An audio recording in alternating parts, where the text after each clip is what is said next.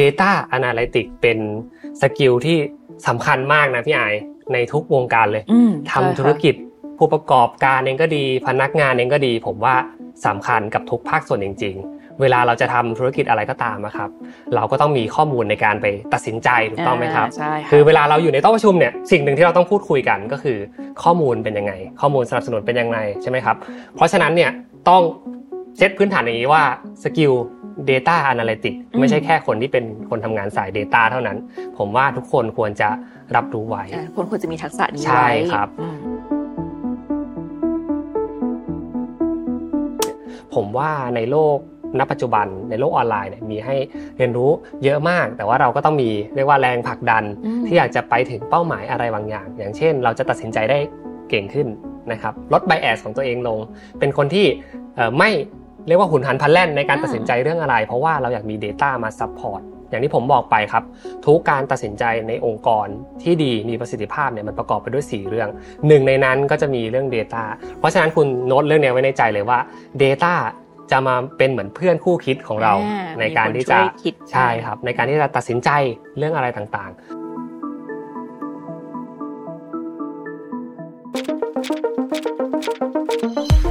Remaster Mastering Your Skills ร่วมฝึกฝนพัฒนาทักษะของคนยุคใหม่ไปพร้อมกัน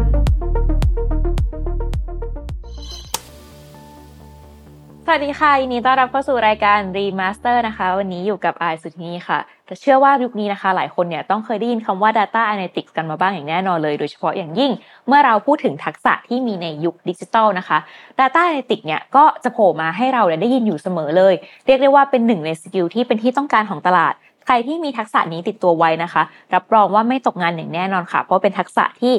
ท็อปเลยที่เราได้มักจะเห็นเป็นทักษะแนะนำในปี2024อย่างแน่นอนค่ะซึ่งทักษะนี้นะคะก็มีความสำคัญมากขึ้นเรื่อยๆไม่แพ้กับสกิลการใช้ AI เลยค่ะการที่ใช้ AI เข้ามาเนี่ยก็จะช่วยอำนวยความสะดวกแล้วก็เพิ่มประสิทธิภาพการทำงานให้กับมนุษย์ของเรานั่นเองดังนั้นเนี่ย Data Analytics นะคะแล้วก็ AI เนี่ยเรียกได้ว่าเหมือนกับพี่น้องละกันค่ะที่จะมาด้วยกันแบบแพ็คคู่อยู่เสมอเลย2ทักษะเนี้ยก็เลยเป็นทักษะที่จำเป็นมากๆในการขับเคลื่อนธุรกิจให้เดินไปข้างหน้าค่ะถึงตรงนี้แล้วเนี่ยหลายคนอาจจะเริ่มสงสัยกันนะคะว่า Data Analytics เนี่ยคืออะไรที่บอกว่าสำคัญมากเนี่ยมันจะเป็นยังไงบ้างเราจะต้องแบบรู้จักจริงหรือไม่จริงยังไงลึกซึ้งขนาดไหนทักษะนี้นะคะจะเกี่ยวข้องอย่างไรกับ AI แล้วทั้ง Data Analytics และ AI เนี่ยส่งผลต่อชีวิตประจำวันของเรายังไงวันนี้นะคะรายการ Remaster เนี่ยจะพาทุกคนไปตอบคำถามนี้ค่ะกับคุณอ้ำสุปกรเทพวิชัยศิลปกุลนะคะบรรณาธิการใหญ่จากสำนักข่าว TODAY ค่ะยินดีต้อนรับคุณอ้ำนะคะสวัสดีค่ะสวัสดีครับยินดีต้อนรับเข้าสู่รายการ Remaster นะคะครับก็วันนี้เราจะมาคุยกันถึงทักษะ Data Analytics ค่ะเป็นการวิเคราะห์ข้อมูลและซึ่งเราก็อาจจะได้ยินคำนี้กันมาบ้างแล้วก็มีเรื่องของนักวิเคราะห์ข้อมูล Data Analyst อยากรู้ว่าในเรื่องของอาชีพนี้ละกันทักษะนี้มันเป็นทักษะยังไงเป็นสกิลยังไงแล้วนักวิเคราะห์ข้อมูลเขาทำอะไรกันบ้างคะเอาความสำคัญก่อนละกันผมว่า Data Analytics เป็นสกิลที่สำคัญมากนะพี่ไอในทุกวงการเลยทำธุรกิจผู้ประกอบการเองก็ดีพนักงานเองก็ดีผมว่าสำคัญกับทุกภาคส่วนจริงๆเวลาเราจะทำธุรกิจอะไรก็ตามนะครับเราก็ต้องมีข้อมูลในการไปตัดสินใจถูกต้องไหมครับคือเวลาเราอยู่ในโต๊ะประชุมเนี่ยสิ่งหนึ่งที่เราต้องพูดคุยกันก็คือข้อมูลเป็นยังไงข้อมูลสนับสนุนเป็นยังไงใช่ไหมครับเพราะฉะนั้นเนี่ยต้องเซตพื้นฐานอย่างนี้ว่าสกิล Data Analytics ไม่ใช่แค่คนที่เป็นคนทำงานสาย Data เท่านั้นผมว่าทุกคนควรจะรับรู้ไว้คนควรจะมีทักษะนี้ไว้ใช่ครับส่วนคำว่า Data Analytics เนี่ยมันก็ตรงตัวก็คือการวิเคราะห์ข้อมูลเอาข้อมูลออกมาแสดงผลนะครับว่ามีข้อมูลแบบใดบ้างส่วนคำว่า Data Analyst เนี่ยก็คือคนที่นะครับตอบคำถามจากข้อมูลนั้นได้ต้องมีสกิลใช่ครับ Data Analyst เป็นอาชีพนะครับเป็นทักษะนะครับส่วน Data Analytics เนี่ยก็เป็นเหมือนสกิลเซ็ตที่สามารถที่จะเกิดขึ้นกับทุกวงการทุกอาชีพได้เจาะลึกไปให้นิดหนึ่งนะครับสำหรับคนที่สนใจว่า Data Analytics เนี่ยมันจะมีไส้ในเป็นยังไงบ้างผมไม่ได้ข้อมูลน่าสนใจมากนะครับจากทาง Studio เขาบอกว่า Data Analytics เนี่ยส่วนใหญ่นะครับมันเริ่มต้นจากการเริ่มเก็บข้อมูลถามว่าเราเก็บข้อมูลจากไหนก็เก็บข้อมูลจาก User ของเราผู้ใช้งานของเรานะครับผู้ใช้บริการของเราที่เขาอาจจะเป็นลูกค้านะครับหรือว่าอาจจะเป็น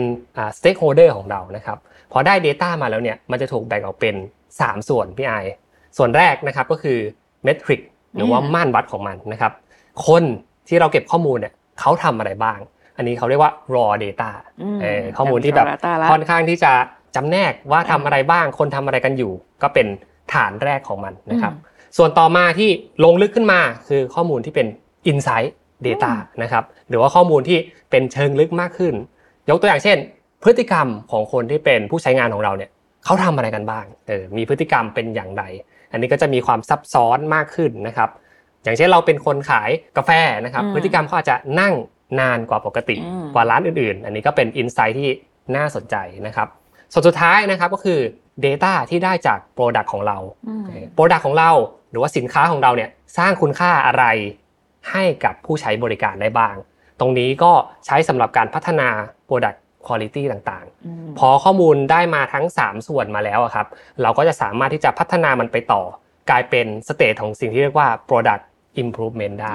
อันนี้ก็ตัวอย่างสั้นๆนะครับเป็นข้อมูลที่ดีมากเลยค่ะคือมันคือข้อมูลที่เราเก็บเอามาวิเคราะห์เนี่ยมันจะต้องมีเรื่องของ raw data เนาะที่อ้ำบอกมันเราเอามาเพื่อหาแบบ raw data เนี่ยมันจะมีเมทริกในการวัดต่างๆแล้วมันมี insight ที่ลึกขึ้นว่าเขาทำอะไรแล้วก็เป็นข้อมูลเกี่ยวกับ product เราซึ่งคิดว่าข้อมูลพวกนี้มันเป็นสิ่งสำคัญที่ในทุกสายอาชีพต้องเอามาใช้ในการคิดต่อยอดต้องเอามาใช้ในการตัดสินใจการเลือก product ต่างๆทีนี้เราก็จะเห็นว่ามันมีความสำคัญมากแล้วเราก็จะมักจะเห็นว่าไอ้ skill set เนี้ย data analytics เนี่ยแทบจะเป็นท็อปในแบบชาร์ตที่แบบเป็นสกิลสำคัญแห่งปีทำไมมันถึงสำคัญขนาดนั้นนอกจากที่อ้ำแบบยกตัวอย่างมามันมีเหมือนกับเทรนด์ในด้านนี้เยอะครับมันก็เลยสำคัญขึ้นกับโลกยุคใหม่ยังไงบ้างคะผมว่ามันมีผลมากๆกับการทำธุรกิจในยุคใหม่พูดอย่างนี้แล้วกันให้เข้าใจง่ายๆนะครับเพราะว่าก่อนหน้านี้ถ้าย้อนกลับไปในช่วงแรกๆที่เราไม่ได้เก็บ data กันนักธุรกิจผู้ประกอบการคนนั้นก็ต้องเป็นคนที่รู้จักช่างสังเกตใช่ไหมครับเก็บข้อมูลพฤติกรรมต่างๆของคนที่เป็นผู้ใช้งานของเขาเป็นลูกค้าของเขาแล้วก็มารวบรวมเพื่อคุยกันจริงๆนี่ก็ถือว่าเป็น data รูปแบบหนึ่งนะครับเป็น data จากการแบบสุ่มเดานะครับสังเกตการนะครับก็ได้ข้อมูลมาชุดนึงแล้วก็เอามาพัฒนาต่อแต่ทุกวันนี้นะครับเรามีเครื่องมือมีเทคโนโลยีเยอะมากในการเก็บข้อมูลผมจะบอกว่าเคล็ดลับอย่างหนึ่งในการที่จะทำให้กลยุทธ์ขององค์กรมันตรงเป้ามากขึ้นเนี่ยหนึ่งในสัดส่วนสำคัญก็คือ data นี่แหละเพราะว่าผมแบ่งออกเป็นอย่างนี้เลยครับมี4ส่วนพี่ไอส่วนแรกนะครับคือแรงจูงใจของตลาดว่าเฮ้ยเราจะพัฒนาของเราเนี่ยไปในทิศทางนี้นะเพราะว่าเรามีแรงจูงใจแบบนี้ตลาดมันกำลังมาเทรนด์มันกำลังมาเราก็เลยจะโกไปทางนี้ซึ่งในส่วนของแรงจูงใจเนี่ยสำหรับนะครับผู้บริหารที่พูดเก่งนะครับหรือว่ามีวิชั่นเจ๋งๆเนี่ยเขาก็สามารถที่จะพูดได้ตรงนี้ผมว่าก็เป็นส่วนหนึ่งที่จะทำให้ทีมงานซื้อและคิดเป็นประมาณ 25% ละกันของเต็ม 100% นะครับคือแรงจูงใจส่วนแรกใช่ครับส่วนต่อมา 25% ผมว่าเป็นเรื่องของโครงสร้างองค์กรเพราะว่าเราเห็นโอกาสแล้วเนี่ยเห็นแรงจูงใจแล้วโครงสร้างองค์กรของเราดูมีท่าทีจะสเกลได้ดูจะไปทางนี้ได้นะครับจากการประเมินสัพพะกำลังของเราแล้วเนี่ย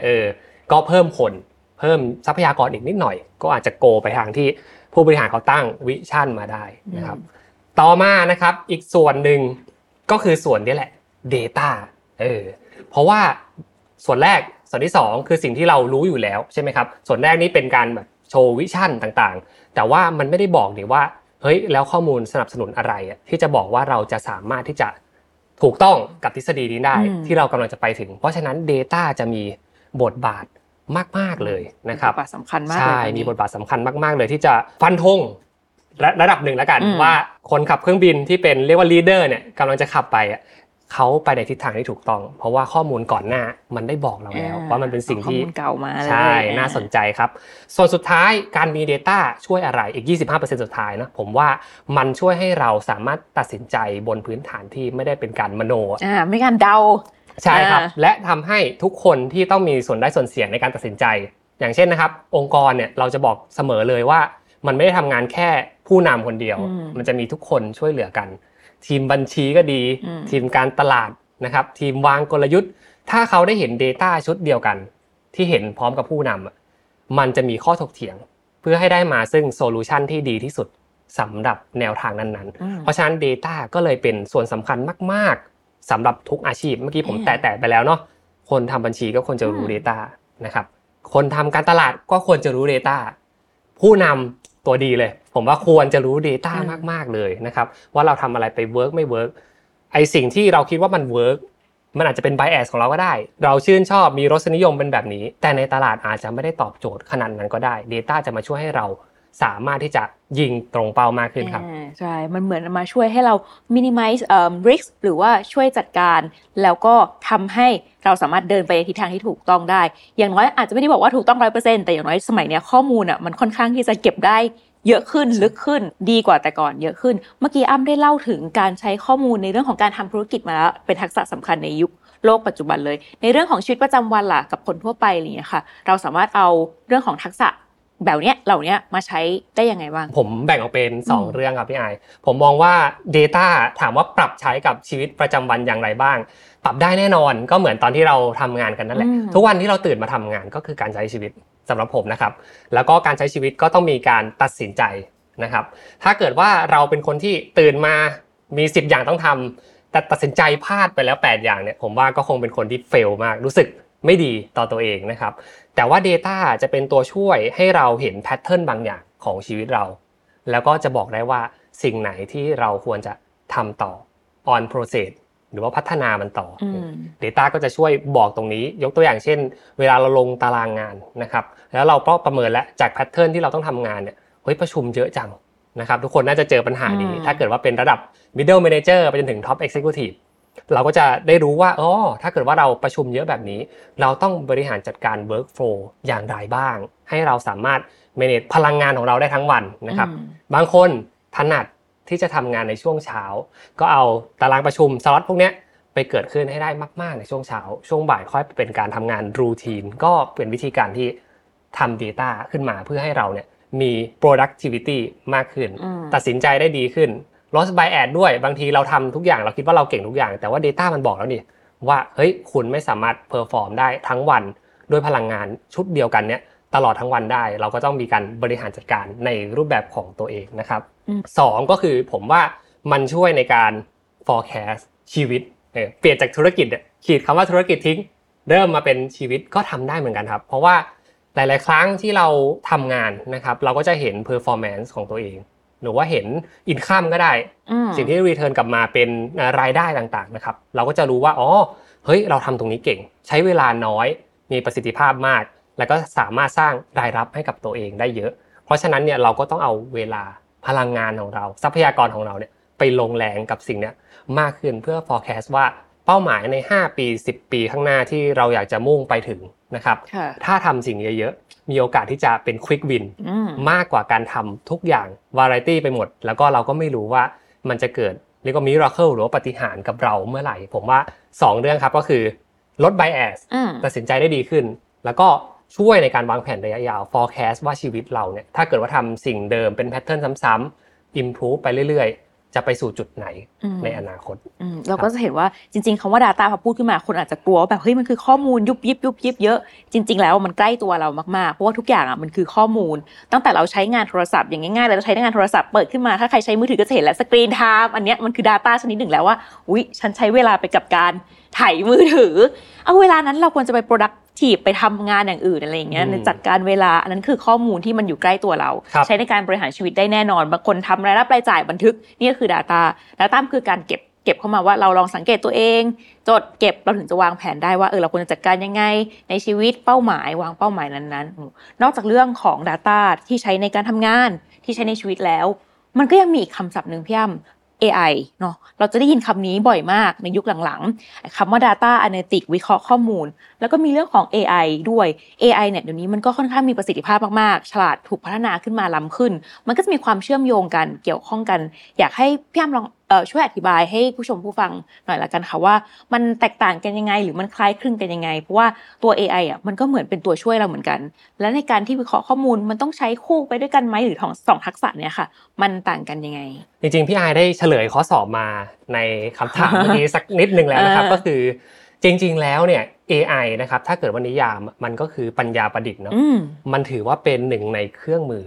และสำคัญมากด้วยในยุคนี้นะครับที่จะมาช่วยให้การวิเคราะห์ data นะครับหรือว่าการทำ data analytics เนี่ยดีขึ้น data analytics เท่ากับ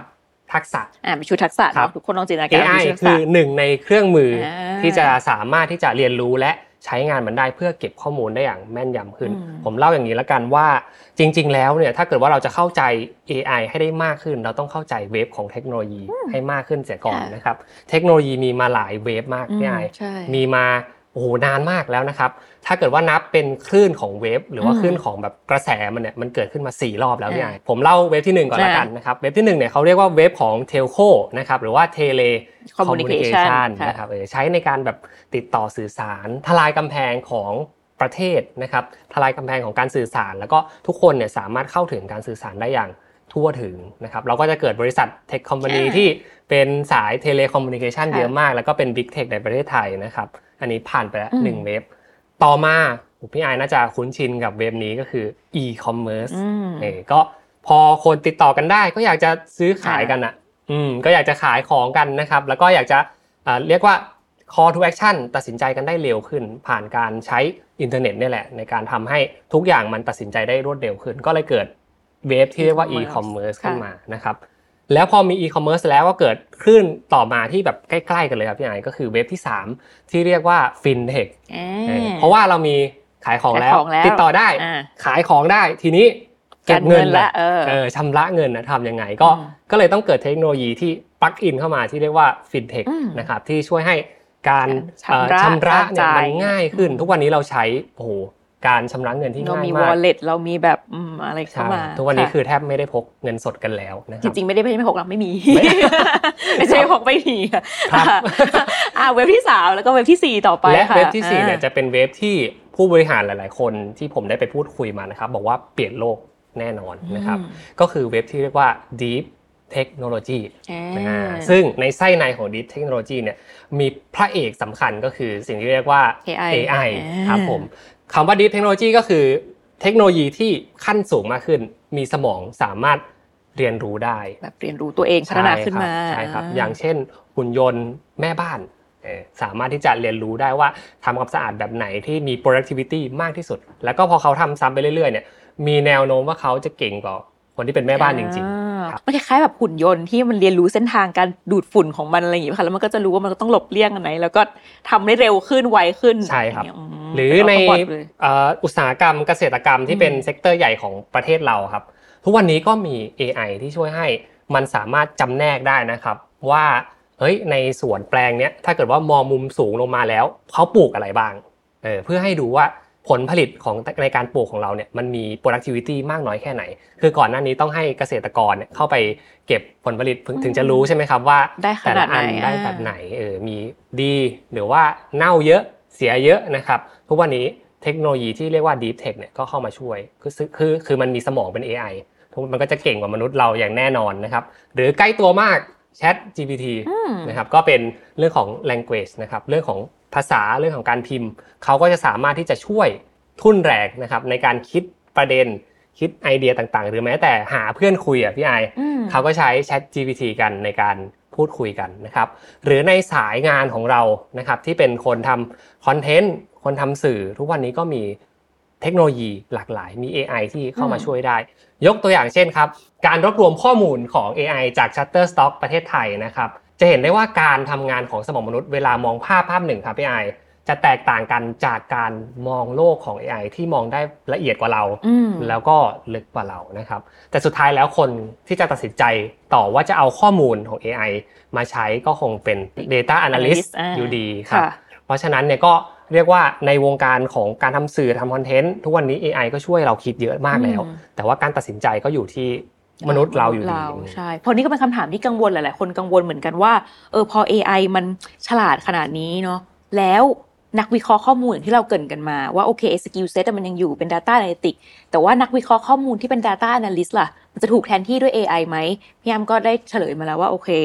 มันก็ยังมีความสำคัญอยู่เราต้องใช้ AI ให้เป็นละกันเหมือนกับคำกล่าวที่ว่าอย่าไปกลัวการมาแทนที่ของ AI แต่ให้กลัวคนที่ใช้ AI เป็นนั่นแหละที่จะน่ากลัวกว่าเพราะฉะนั้นเราก็ต้องแบบเรียนรู้ไปกับมันเนาะใน2อันนั้นซึ่งเราก็รู้สึกว่าไอ้สกิลเซ็ตเนี่ยยังอยู่เลย Data Analytics เนี่ยมันเป็นสกิลที่น่าลงทุนในการเรียนรู้เนาะใช้เวลาในการเรียนพัฒนาให้ทันโลกถ้าเราอยากจะเรียนรู้อะค่ะเราควรจะเริ่มต้นยังไงดีเพราะว่าอย่างรายการเราผู้ฟังทุกคนเนี่ยก็อยากได้ทักษะ ที่เอาไปใช้ได้บางทีทักษะ Data Analytics เนี่ยมันอาจจะค่อนข้างต้องใช้เวลาเรียนรู้ลึกอาจจะอยากให้พี่อ้ำแนะนำเบื้องต้นละกันว่าถ้าอยากจะเริ่มต้นในการเรียนรู้ควรเรียนรู้ยังไง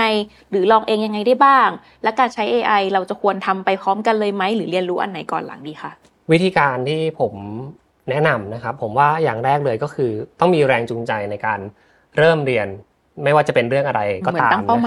หมายของตัวเองให้ดีก่อนนะครับซึ่งถ้าเป้าหมายวันนี้เราคือเรียนรู้ทักษะ Data Analytics เนี่ยผมว่าในโลกณปัจจุบันในโลกออนไลน์เนี่ยมีให้เรียนรู้เยอะมากแต่ว่าเราก็ต้องมีเรียกว่าแรงผลักดันที่อยากจะไปถึงเป้าหมายอะไรบางอย่างอย่างเช่นเราจะตัดสินใจได้เก่งขึ้นนะครับลด bias ของตัวเองลงเป็นคนที่ไม่เรียกว่าหุนหันพลันแล่นในการตัดสินใจเรื่องอะไรเพราะว่าเราอยากมี data มาซัพพอร์ตอย่างที่ผมบอกไปครับทุกการตัดสินใจในองค์กรที่ดีมีประสิทธิภาพเนี่ยมันประกอบไปด้วย4เรื่องหนึ่งในนั้นก็จะมีเรื่อง data เพราะฉะนั้นคุณโน้ตเรื่องนี้ไว้ในใจเลยว่า data จะมาเป็นเหมือนเพื่อนคู่คิดของเราในการที่จะใช่ครับในการที่จะตัดสินใจเรื่องอะไรต่างๆนี่คือจุดเริ่มต้นก่อนผมว่ามีแรงจูงใจและเริ่มเรียนรู้เองก่อนถ้าเกิดว่าคุณสนใจรู้สึกว่าพอเรียนไปแล้วเฮ้ยสนุกดีนะครับรู้สึกว่าน่าต่อยอดมีอีกหลายศาสตร์ที่สามารถไปเรียนรู้ได้เลยก็มีหลายสถาบันนะครับที่สอน data อยู่อันนี้ไม่ได้โฆษณาอะไรนะแต่เคยไปเรียนมาเองนะครับแล้วรู้สึกว่าเขาก็มีความเป็นมืออาชีพอยู่อย่างเช่น Studio นะครับหรือว่า Data Loggy อย่างเงี้ยครับก็เป็นเรียกว่าเป็นคนที่สอนเข้าใจง่ายแล้วก็สามารถที่จะ implement ได้ไม่ว่าคุณจะอยู่ใน level ใดก็ตามมันเริ่มต้นจากเข้าใจ Data Analytics ก่อนนะครับแล้วก็ผันตัวมาเป็น Data Analyst นะครับทีนี้ถ้าเกิดว่าใครสนุกมากเลยรู้สึกว่าอยากเปลี่ยนสายอาชีพและมันยังมีอีกเลเวลนึงนะครับก็คือ Data Scientist นะครับก็คือวิเคราะห์ในเชิงโลจิกมากขึ้นใช้ตรรกศาสตร์มาช่วยในการตัดสินใจหลายๆอย่างมากขึ้นคิดโมเดลมากขึ้นอันนี้ก็จะเป็นแอดวานซ์ขึ้นไปอีกนะครับสำหรับคนที่อยากจะเป็นประกอบเป็นวิชาชีพไปเลยก็สามารถพัฒนาตัวเองไปเป็นdata scientist ได้นะครับหรือนะครับบางคนเรียนวิศวะมานะครับมีวิชาชีพของตัวเองอยู่แล้วมีทักษะของตัวเองอยู่แล้วอยากจะปลั๊กอินเข้ากับโลกยุคใหม่เนี่ยก็ยังมีอีกอาชีพหนึ่งที่เป็น another level อีกก็คือ data engineering ครับก็คนเหล่านี้ก็จะใช้ในการออกแบบฐานเก็บข้อมูลการ clean data ต่างๆซึ่งสิ่งเหล่านี้ครับก็เรียกว่าเป็นการเปิดโอกาสให้กับตัวเองนี่เราเริ่มต้นจากสิ่งที่เรียกว่าแรงจูงใจก่อนนะแต่มันมีทางให้ไปอีกเยอะเลยอยู่ที่ว่าเราสนใจที่จะเอาข้อมูลนั้นมาต่อยอดมากน้อยแค่ไหนครับหลังจากที่ฟังพี่อ้ำมาเราก็รู้สึกว่าทักษะเนี้ยมันมีตั้งแต่ใช้ได้ทั่วไปชีวิตประจำวันจนไปถึงมีเส้นทางต่อยอดไปได้ลึกขึ้นซึ่งในระดับเลเวลทั่วไปอย่างตัวอย่างของ Mission to the Moon นะคะที่เราทำคอนเทนต์กันเนี่ยเราก็มีการใช้ตัว AI หลายอย่างเครื่องมือที่ช่วยผลิตคอนเทนต์หรือบางทีในการทำภาพดูภาพค่ะเราก็ใช้ Shutterstock ที่ตอนนี้เราก็รู้สึกว่ามันสามารถช่วยให้เราทำงานได้เร็วขึ้นในการคัดเลือกภาพหรือ select คุณภาพเพราะว่าเขาก็มีตัวแบบ AI ที่มาช่วยในหลังบ้านของเขาในการโชว์ผลลัพธ์ของภาพขึ้นมาก็รู้สึกว่ามันช่วยทำให้เราทำงานได้มีประสิทธิภาพมากขึ้นผมได้ยินว่าบริษัท Shutterstock ประเทศไทยเนี่ยโดดเด่นกับเรื่องนี้มากๆครับเพราะว่าเขาเทรน AI ด้วยชุดข้อมูลกว่า850แสนล้านหน่วยนะครับอันนี้ข้อมูลที่ผมจดมานะซึ่งเป็นปริมาณที่เราไม่สามารถรวบรวมได้เองเราก็จะใช้ระบบที่เขามีให้อยู่เนี่ยเป็นเครื่องทดแทนที่ดีเช่นเดียวกับ Amazon Web Service นะครับที่มีการนำชุดข้อมูลของ Shutterstock ประเทศไทยไปเทรนนิ่งคอมพิวเตอร์วิชั่นหรือว่า AI นี่แหละเพื่อพัฒนาอัลกอริทึมที่เรียกว่า Amazon SageMaker ครับที่ช่วยในการจับวิเคราะห์และแยกหมวดหมู่ภาพใน Amazon Web Service Marketplace ครับพี่ไอช่วยให้การนำเสนอบริการต่างๆตรงกับความต้องการมากขึ้นผมว่าเป็นเคสอินไซต์ที่ดีของทาง Shutterstock ครับยังไงวันนี้ก็ต้องขอบคุณพี่อ้ำนะคะที่มาชวนคุยกับเราแล้วก็ให้เห็นถึงทักษะที่สำคัญขนาดนี้ยังไงขอบคุณมากเลยค่ะขอบคุณมากครับเรียกได้ว่าก็ได้ฟังกันไปเต็มอิ่มนะคะตั้งแต่พื้นฐานเลยว่า Data Analytics เนี่ยคืออะไรเกี่ยวข้องกับปัญญาประดิษฐ์หรือ AI อย่างไรบ้างสุดท้ายนะคะเราก็ได้เรียนรู้ถึงความสำคัญแล้วก็สิ่งที่เราจะสามารถไปพัฒนาตนเองกันไปได้อย่างเรียบร้อยแล้วนอกจากนั้นนะคะวันนี้เรายังได้รู้จักกับตัวอย่างเจ๋งๆอย่าง Shutterstock ประเทศไทยบริการคลังภาพและชุดข้อมูลภาพถ่ายที่ใหญ่ที่สุดไว้เป็นทางเลือกในการพัฒนาธุรกิจเราได้อีกด้วยค่ะสำหรับผู้ชมผู้ฟังที่สนใจหรือมีแผนที่จะพัฒนา AI เช่นเดียวกันนะคะก็สามารถปรึกษากับ Number 24 ผู้ให้บริการ Shutterstock ประเทศไทยอย่างเป็นทางการแต่เพียงผู้เดียวได้เลยค่ะวันนี้ยังไงก็ต้องขอบคุณทุกท่านมากๆเลยนะคะที่รับฟังรายการ Remaster แล้วมาพบกันใหม่ในวันเสาร์หน้าสำหรับวันนี้สวัสดีค่ะ Remaster Mastering Your Skills ร่วมฝึกฝนพัฒนาทักษะของคนยุคใหม่ไปพร้อมกัน